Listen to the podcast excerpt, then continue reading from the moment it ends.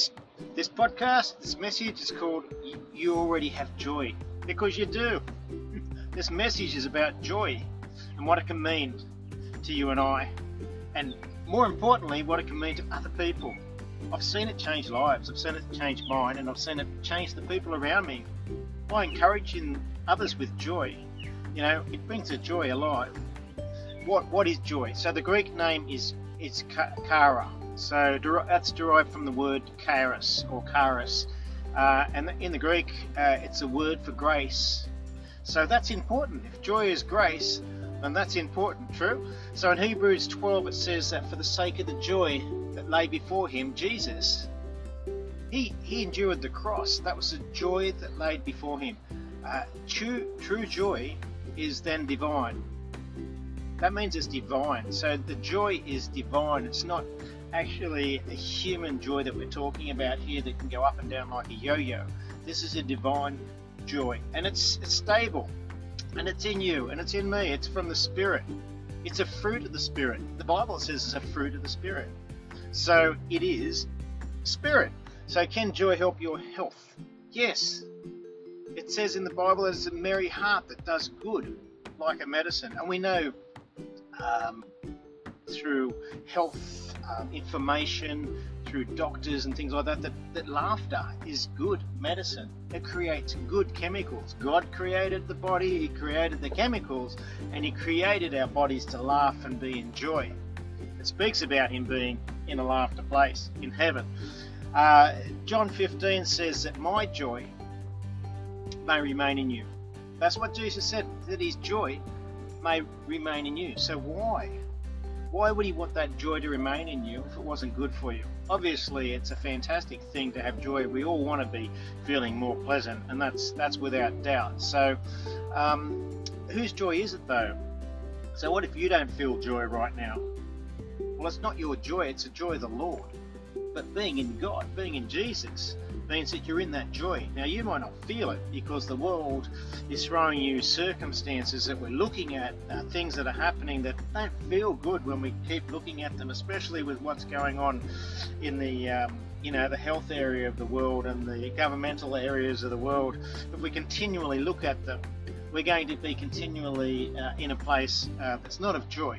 It's going to be very hard, whilst we have the joy in our spirit, to actuate that joy and bring that out into our world and bring it out for others is going to be very hard.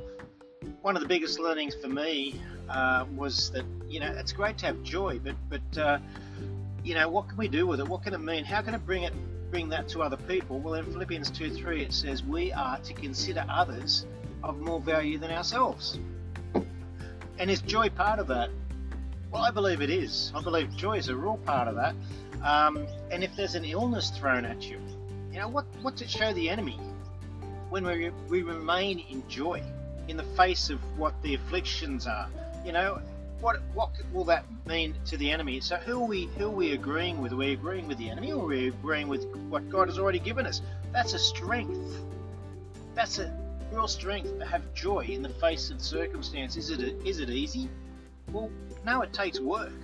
It takes work and it takes confidence, it takes trust, and it takes our friends to encourage us of who we are in God and what we've already got, and that what we're looking at will be okay. Because by His stripes, we're already healed. Um, circumstances are going to be fine. He will supply all our needs. He's got good plans for you, and all things are working together for your good. If you love God and you're according, according to His purpose. I remember, oh, maybe, I don't know how many years ago, probably 14 or 16 or whatever years ago, I was a new Christian. I was very new Christian. I was coming out of New Age. I was a Buddhist for 10 years. I was uh, into depression for about 30 something years. Uh, anxiety had gone through the roof since I met Jesus because all of a sudden I couldn't rely on myself. And it was at a whole new level of terror. And it was horrible. And then a, um, then a divorce came, which was out of the blue, and that's caused through, you know, house burnings down and and hitting pedestrians, losing jobs, you know, all this sickness, and uh, you know, I didn't blame her um, for leaving. She just couldn't handle anything anymore, and she had to survive, and that's the way it went. But it left me high and dry, and um, I was still uh, changing from depression and uh, I, I, was wanting to um, feel better, and I thought, well, what, what is it that, that I can do at this stage? I mean, I know laughter's real, and I know laughter's good, and it feels good for everyone. So I went, I found some laughter leadership um, trainers courses, so you could be a laughter leader.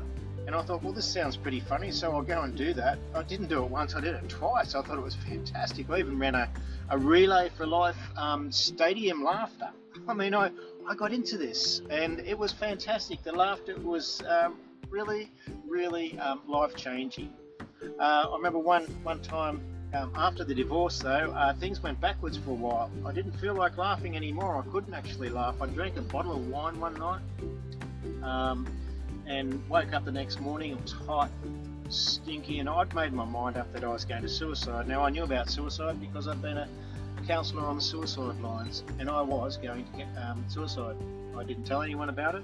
No one would have thought about it. Uh, would have thought that it was uh, suicide. I worked out how I was going to do it, and I got into my van, and I lay my head on that steering wheel, feeling absolutely hungover and horrible, uh, totally anxious, and just wanting to get out of this uh, this world.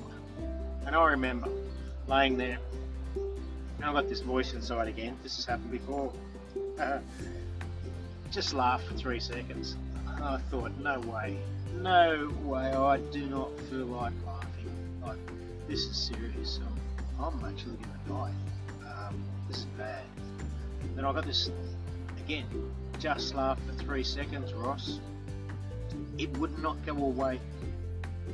So I decided, alright, I'm just going to pretend to laugh for a few seconds.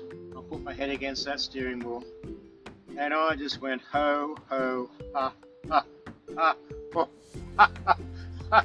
and it started just like now it's starting up and it was broken that spirit of death was broken off me at that that point right there it left and there was nothing um, nothing nothing left of the um, trace of um, depression it was just totally broken at that time so um, what is joy? Can it mean the difference between going down and staying up? Absolutely. What will it show to other people? Especially in the difficult times in the world right now. Well, it's going to show that you've got to trust in God, which is is is um, influencing. It's it's contagious. It's like a magnet. People want to feel good right now, but they're so consumed with all the confusion and the different information that's being thrown at us. But God has already given the grace of joy. It's alive and it lives in you as a believer. And when, when we access it, and when you access it, that lying feeling will change eventually. And the people around you will be influenced. True? So God says not to complain. And when we rise up and ride that wave with Jesus, that that, that wave of joy with Jesus, what can man do to us? We're saved and, we're already healed. We are His all the way, and that's that's a joy worth proclaiming to the world. Uh, you know, you may not feel joyful, but does it mean you have to laugh all the time? No, but you can have an inherent joy inside you that's ready to share with others. Eventually, the feelings will line up with the words that you speak and the way that you you maintain that joy and, and how you act on that joy, how you believe what you've already got so that you can receive that joy that you've already been given. It will affect your emotions and it will affect your health. And it's the joy of the Lord and it's your strength. I hope this message has somewhere in uh, encouraged you into uh, living in that joy, sharing that joy, and being that joy that you really are, and to enjoy what we have now as we bring heaven to earth and bring it into the lives of others. Bless you.